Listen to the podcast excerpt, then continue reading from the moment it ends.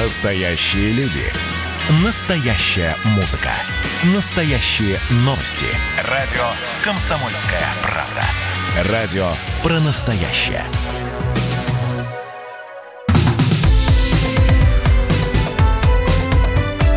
Как дела, Россия? Ватсап-страна! Итак, друзья, продолжается прямой эфир. Радио «Комсомольская правда». Меня зовут Михаил Антонов. Здравствуйте. главная тема дня – это арест губернатора Хабаровского края Сергея Фургала, его доставка в Москву. Я напомню, что э, Фургал подозревается в организации убийств двух конкурентов по бизнесу, а также подозрение в покушении на предпринимателя, покушение на убийство на предпринимателя из Амурской области. Эти преступления были совершены группой лиц по предварительному сговору, сопряжены с разбоем, вымогательством и бандитизмом.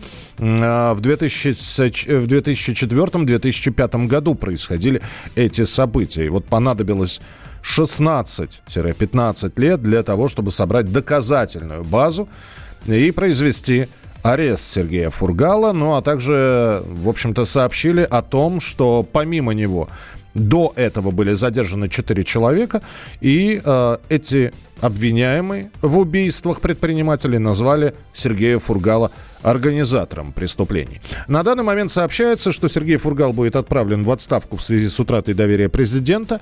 Не исключено, что это может произойти уже в ближайшее время. На задержание отреагировали в Кремле. А, президент был в курсе этой операции. А, в общем, по увольнению, удовольнение по недоверию будет или не будет, и если и когда, то президент примет решение. Такое решение он примет на основе материалов следствия. На прямой связи со студией президент Европейской ассоциации политических консультантов Игорь Минтусов. Игорь Евгеньевич, приветствую, здравствуйте. Добрый день. Но в последнее время форму, формулировка в связи с утратой доверия, она все чаще и чаще у нас э, встречается. Э, это, это нормальная практика, именно, вот, именно по такой формулировке. Не просто отставка, не просто э, увольнение, а именно в связи с утратой доверия.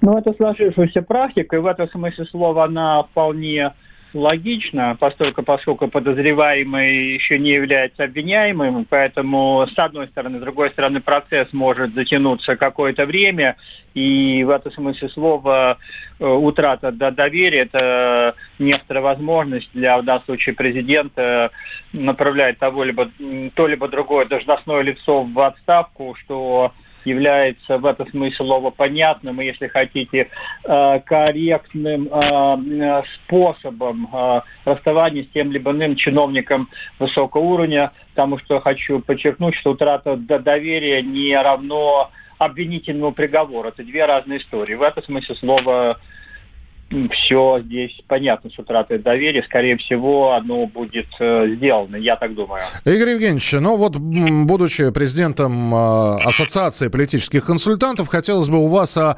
политике как раз и спросить. Понятно, что будет... Ну, какой-то передел власти, э, в, собственно говоря, в Хабаровском крае.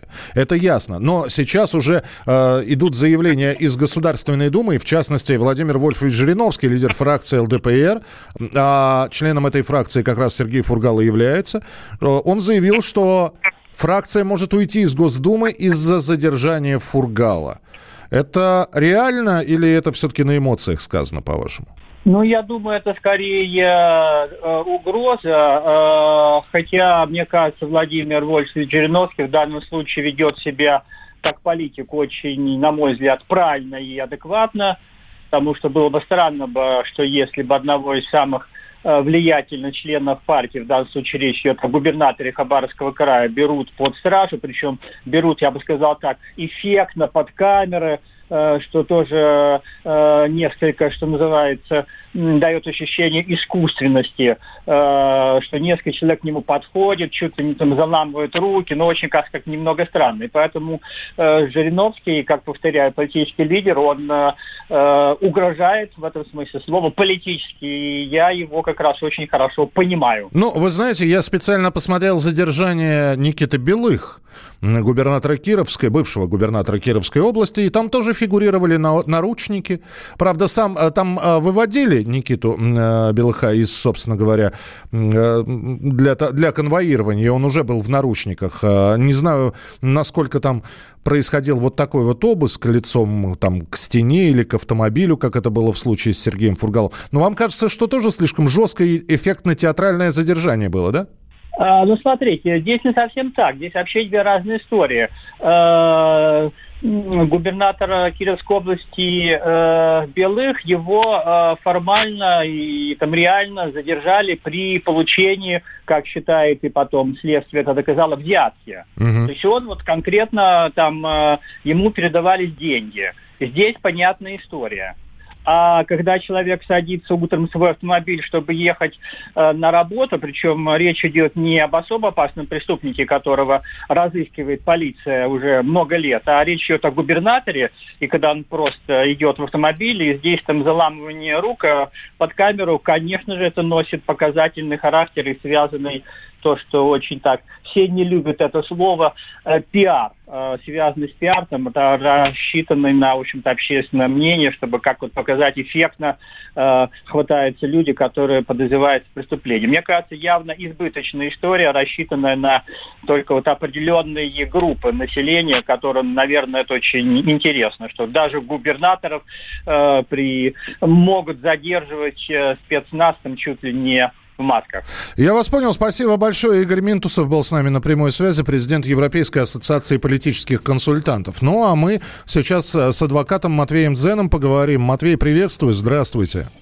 Добрый день. Речь идет о событиях 15-16-летней давности. Наверняка тогда, когда были совершены убийства тех людей, в организации которых подозревают сейчас Сергея Фургала, наверняка тогда заводились дела а потом они, ну, за неимением, наверное, убийц, вот, или раскрытие этих дел, они превратились в такие тяжеловесные, тяжеловесные висяки, как их называют. И вот спустя 15-16 лет, как вы думаете, доказательная база сейчас актуальна, не устарела? Ну и, собственно говоря, опять мы сейчас возвращаемся к, к сроку давности.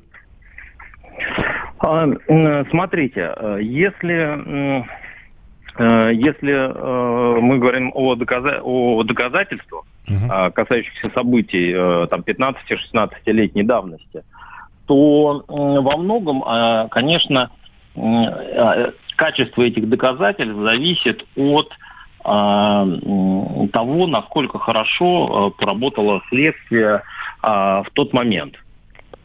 Так. Потому что если следствие поработало хорошо и зафиксировало качественно фактические обстоятельства, ну, например, да, там марку оружия, э, пули и какие-то другие вещи, э, осмотр тела провело, осмотр места происшествия, допросило людей по горячим следам. И даже если в тот момент это дело не удалось раскрыть, то э, в принципе, э, как принципиальных препятствий к тому, чтобы расследовать это дело в настоящее время, их нет. Поэтому э, говорить о том, что это само по себе является, является каким-то препятствием давность, не приходится. Э, мы не имеем здесь дела ситуации, когда спустя, например, 15 лет человек вообще заявил о совершении отношения преступления. Да, вот как иногда люди говорят, знаете, там 20 лет назад в детстве я подвергся сексуальному насилию. Ну вот, и вот только сейчас решил об этом сказать. Вот тогда Но... действительно доказательства собрать сложно. Ну, я просто напомню То... события, например, э, которые также обсуждались в прошлом году, когда спустя 17 лет после совершения убийства Михаила Круга, известного э, исполнителя, э, все-таки оно было раскрыто спустя 17 лет. Да, да. Э, но при этом надо учесть, что, э, учесть, что сроки давности Э, по уголовным делам, течение сроков давности по уголовным делам, оно приостанавливается, если виновное лицо а, скрывается от следствия. Угу. А, то есть а, само по себе истечение этих сроков оно не является вот таким абсолютным а, обстоятельством. То есть это, это не совсем календарный срок, да, то есть это срок, который течет только при определенном условии, когда человек не скрывается. Естественно, как бы в, в этой ситуации конкретной Э, вероятно, э, позиция следствия в том, что э, человек скрывался. а, в, дан, ну, в данном случае Фургал. Поэтому я, я вас нему... понимаю, да. Матвей, тогда еще один вопрос. Вот задержали сейчас четырех человек, которые когда-то вели с Сергеем Фургалом в начале 2000-х бизнес. Он касался, по-моему, металла. А, и сейчас они называют Сергея Фургала организатором вот тех убийств, в которых его обвиняют. А, вы встречались ведь наверняка, встречали такое понятие в, адвока, в адвокатской практике, как оговор ну, конечно, я, я с этим, я, я с, таким, э, с такими вещами сталкивался.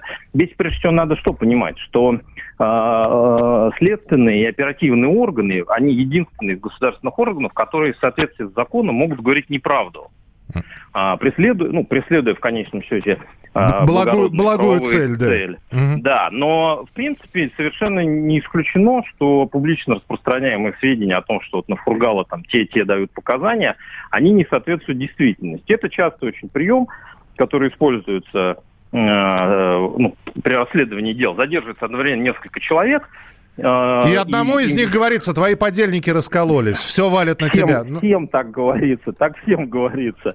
Ну, что они все уже раскололись, все дают на тебя показания. Ну вот, поэтому единственный твой шанс как-то облегчить свою ситуацию, это вот сейчас вот быстрее, быстрее вот написать эти показания, а мы уж так и быть, поскольку ну, к тебе-то мы хорошо относимся, угу. мы, значит, твои показания зачтем как э, данные сначала, а их э, будем Э, соответственно, относиться скептически. Я понял, Матвей, спасибо большое за комментарий. Матвей Дзен, адвокат, был с нами на прямой связи. Мы продолжим через несколько минут программу WhatsApp страна. Как дела, Россия? WhatsApp страна. Георгий Бофт.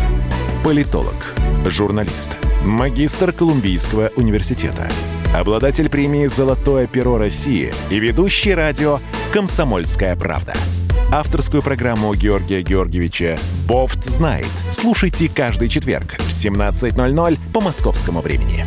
А что такое деньги по сравнению с большой геополитикой? Мы денег тут не считаем.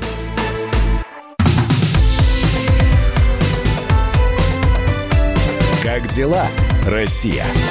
Ватсап-страна! Э, спасибо, что присылаете свои сообщения, но сколько людей, столько и мнений. Итак, э, давайте еще раз. Сергей Фургал задержан по подозрению. Он подозреваемый. Обвинения пока не предъявлены.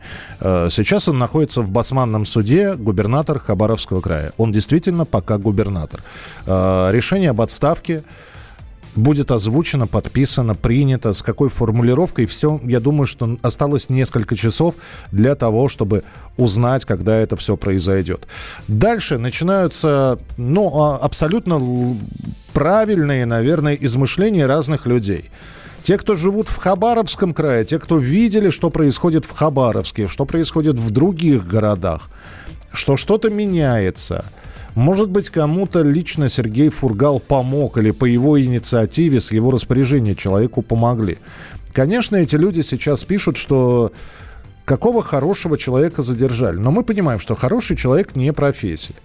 И абсолютно верно пишут те, что те, кто начинал свою политическую деятельность в 90-х годах, в те самые 90-е, когда каждый выпуск новостей фактически начинался с э, рассказа о том, что там или в том регионе или в этом были заказные убийства.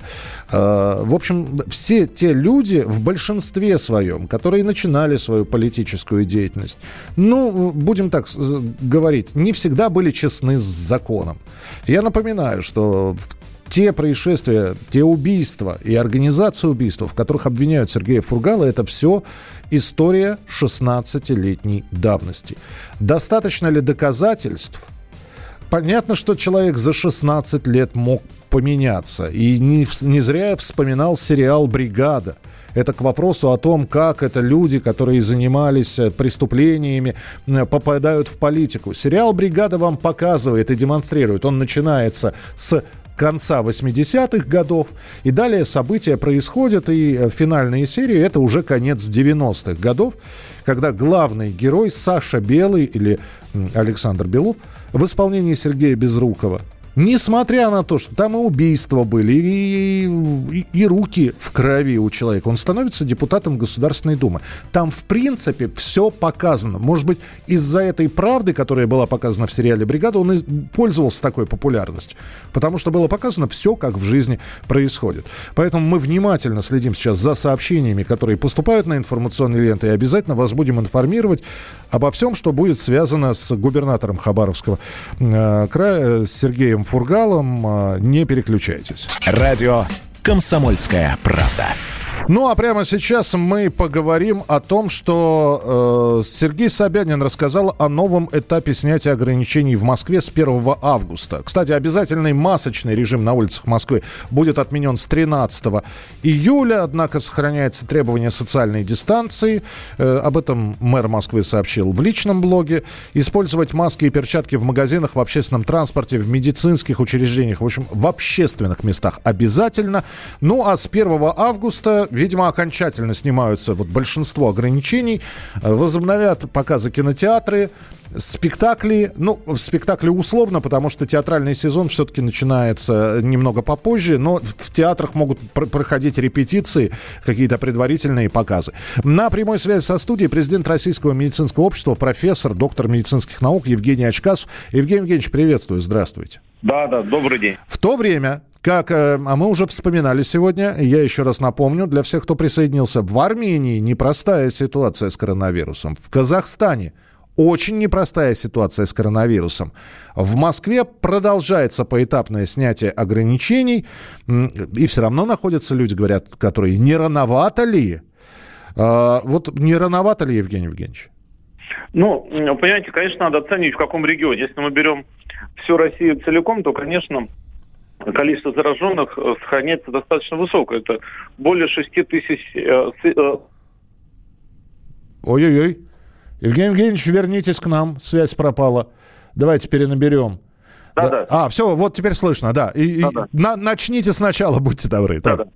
Эм, если мы э, говорим э, о ситуации в России в целом, то достаточно большое количество инфицированных каждый день случаев это более 6 тысяч. Угу. Как в Москве ситуация обстоит, э, гораздо проще. Да. Сейчас мы видим значительную положительную динамику. Это менее тысячи человек, несколько сотен всего новых случаев. Это действительно говорит о значимой положительной динамике и действительно говорит о возможности снятия ограничительных мер, которые, в общем-то, э, уже, что уже проводится. Угу. Я полностью согласен с тем, что можно уже открывать в Москве и такие вот места, как кинотеатры. Но единственное, что все равно бы в общественных местах я рекомендовал бы сохранять масочный режим. Так. Потому что вокруг все равно в мире очень много очагов в распространении коронавируса.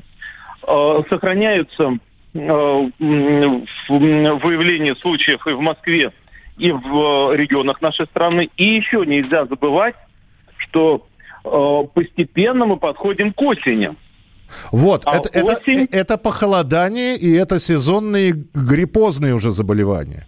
Конечно, это похолодание, это изменение эм, климатических условий, а осенью Э, всегда, э, мы знаем, снижается иммунитет, защитная сила организма снижается. Э, это естественный процесс. И как раз тут бывают сезоны вспышки острых респираторных вирусных инфекций. А коронавирусная инфекция – это такая же респираторная вирусная инфекция. Угу. И есть все основания подозревать и ожидать, что возможно, я не хотел бы никого пугать, но возможно, и вторая волна коронавирусной инфекции – осени. И э, поэтому вот такие все равно меры ограничительные э, и э, не со стороны города, да, а со стороны самих людей, я бы это назвал бы меры самосохранения. Вот. Я бы рекомендовал бы пока еще как бы, чтобы они были. Спасибо, Евгений Евгеньевич. Евгений Ачкас, президент Российского медицинского общества, профессор, доктор медицинских наук, с которым мы регулярно встречаемся в эфире. Я думаю, что пока будет тема коронавируса идти, мы обязательно будем об этом говорить. Радио «Комсомольская правда». В России вклады по-прежнему остаются одним из самых популярных инструментов вложения средств для населения. И это несмотря на снижение ставок, отмечают эксперты. Аналитики выяснили, что для получения максимальной выгоды нужно обратить внимание на специальные предложения банков так называемые промо-вклады. Ставки по ним выше, чем по базовым депозитам. Например, в Почта-банке рассказали, что запустили промо-вклад удачный сезон со ставкой 4,5% годовых. Открыть его можно до 31 августа. При этом посещать отделение банка совершенно не обязательно. Все операции можно произвести дистанционно, прямо из дома. Вклад от 100 тысяч рублей открывается на срок до полугода, 181 день. Процентная же ставка устанавливается на весь период размещения вклада, а проценты начисляются в конце срока его размещения. Стоит учесть, что пополнение и снятие денег возможно в первые 10 дней, после чего такая возможность будет не предусмотрена. Когда срок размещения подойдет к концу, промовклад пролонгируется на первоначальный срок в рамках условий вклада капитальный. Положив деньги на вклад сейчас, через полгода вы не только сохраните накопление, но и получите неплохую прибавку. С вами программа WhatsApp страна. Меня зовут Михаил Антонов. Продолжение через несколько минут.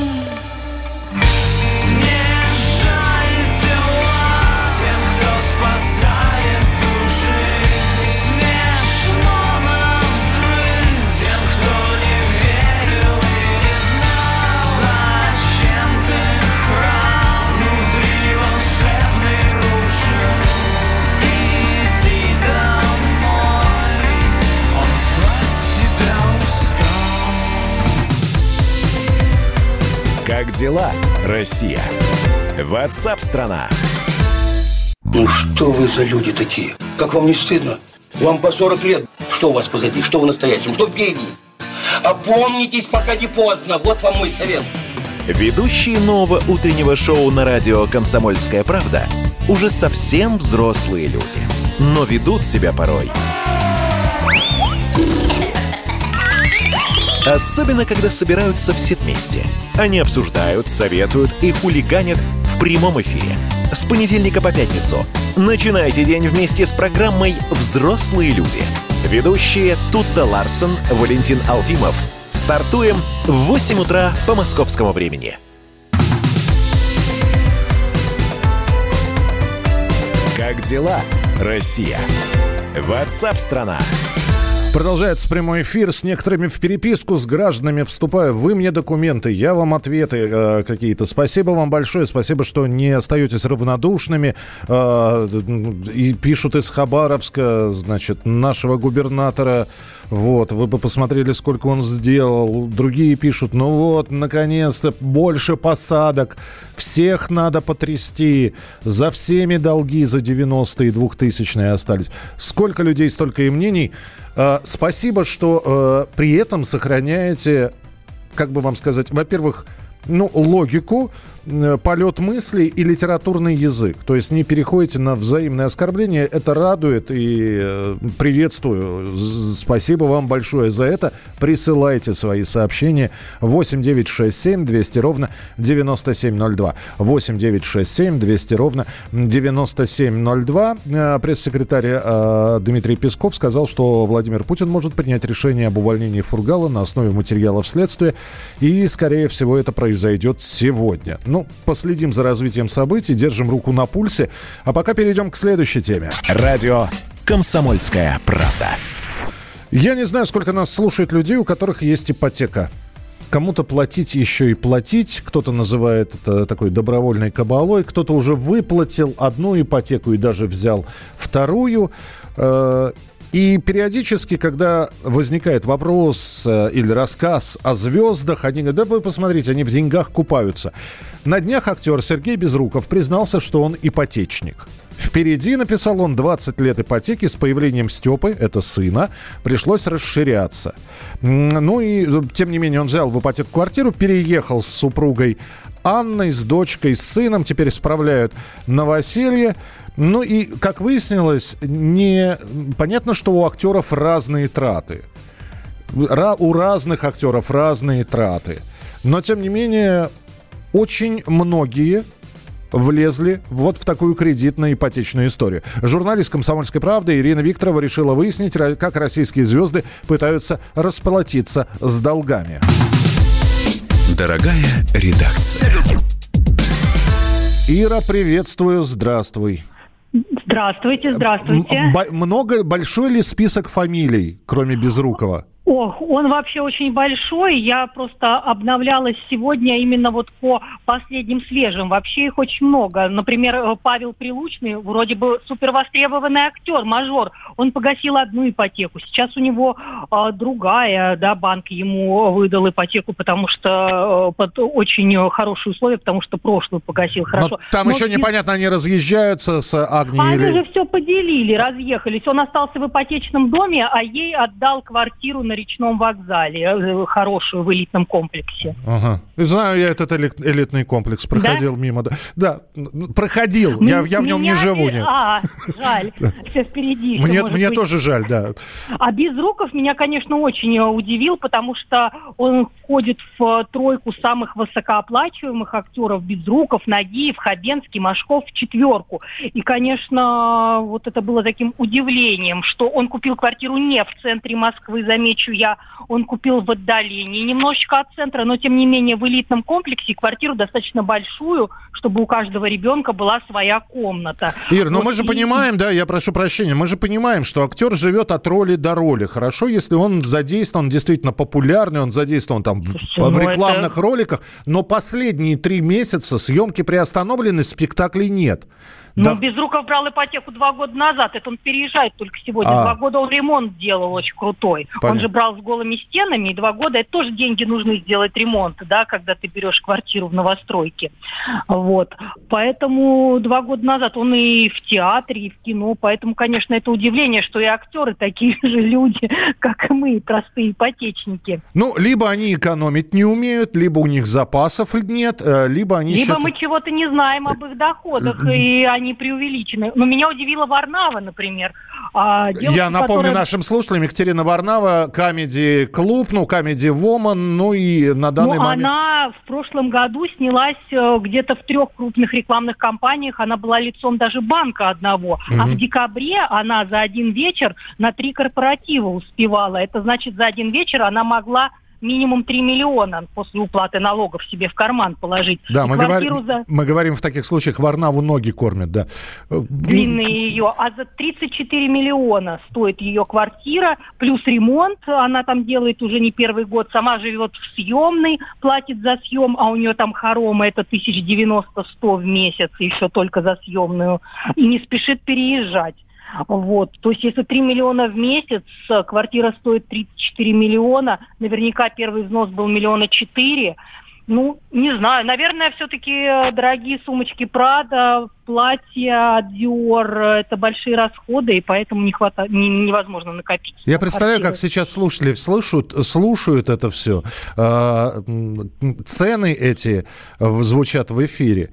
И они все равно думают, живут же люди, да? Живут же люди, Живут да. же люди. Хорошо, э, Безруков... Да Вар... мы сами так порой думаем. Безруков, Варнава, Прилучный, еще кто? Лазарев меня удивил, что уж он-то... Их, подождите, подождите, Ира, Лазаревых много. Начиная... Сергей, Сергей певец. певец. Все, это не Александр Лазарев, он... младший э, театральный актер, Сергей Лазарев, да. Он купил дом э, в ипотеку, да, но у него двое детей, и, видимо, тоже, чтобы расшириться и мама к нему часто приезжает, следит за участком. Он даже клубнику на карантине он с мамой а, сажал, ну, и огород. Жизнь заставит и, и не то научишься делать, да? Да, ну сейчас вот в Хаяте отдыхает, в Сочи, значит, денежки все-таки есть. Но вот опять же расходы, да, они экономить не умеют, живут красиво. И Лазарев сказал, что он на бытовые нужды в месяц тратит примерно миллион рублей. Ну, понятно, почему у него ипотека. Э, я за дошираком. Э, Ир, спасибо большое. Какие цены. Ирина Викторова, э, журналист «Комсомольской правды», выясняла, какие, как российские звезды пытаются расплатиться с долгами. Бытовые расходы миллионы в месяц. Я сейчас мхатовскую паузу такую сделаю, да? В кубышечку свою посмотрите, много там миллионов. Я, я, мы не хотели вас раздражать этой информацией, но, на мой взгляд, это просто вот было забавно послушать, как все-таки, какая пропасть между уровнем жизни их и нас. Мы обязательно встретимся в начале следующего часа. Это программа WhatsApp страна. Как живет Россия, как живет страна. Присылайте свои сообщения 8 9 6 7 200 ровно 9702. 8 9 6 7 200 ровно 9702. Далеко не уходите. Впереди много интересного. И в начале следующего часа продолжим обсуждать темы. Ветер стынет на палубе моего корабля. Здесь мой дом и земля, и море тоже вокруг мое. Теплый штиль не согрел меня, я промерз до костей в ожидании гостей, но их море не шлет ко мне. Выдроив палубу, я пишу жалобы И пускаю их по волнам. Нечего лаяться, дурью-то маяться Ведь никто не верит словам. На-на-на, е-е-е.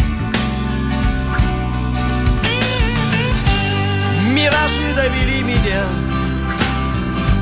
До потери всех сил а я ведь их не просил. Меня так зачаровывать. Этот ветер не ласковый. Здесь совсем огрубел. Да и что ты хотел? Он здесь так же, как я один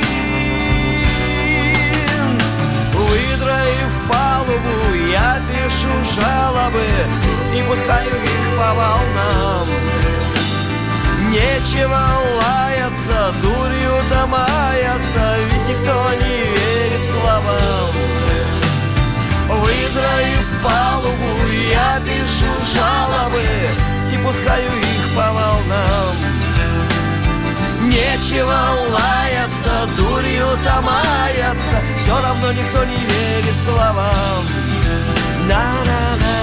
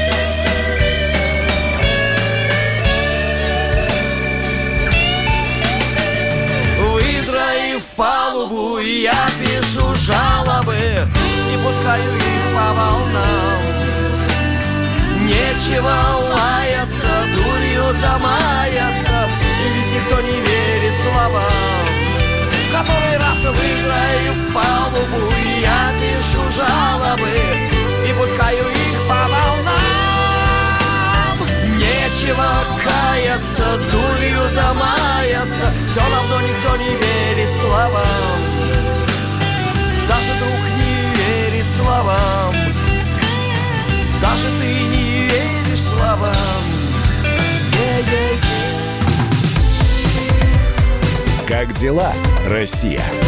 Ватсап-страна! Когда армия. Состояние души. Военное ревю на радио «Комсомольская правда». По вторникам и четвергам полковник Виктор Баранец метко стреляет словом. Ну а теперь, если Эрдоган только заикнется, мы ему представим большую розовую дулю к носу. Ну правильно же. А полковник Михаил Тимошенко подает снаряды. Вся правда о настоящем и будущем наших вооруженных сил. Ну и немного армейских байк. Медведя можно научить стрелять из автомата. В прямом эфире. Слушайте и звоните. Военное ревю. По вторникам и четвергам в 16.00 по московскому времени. Никто не уйдет без ответа.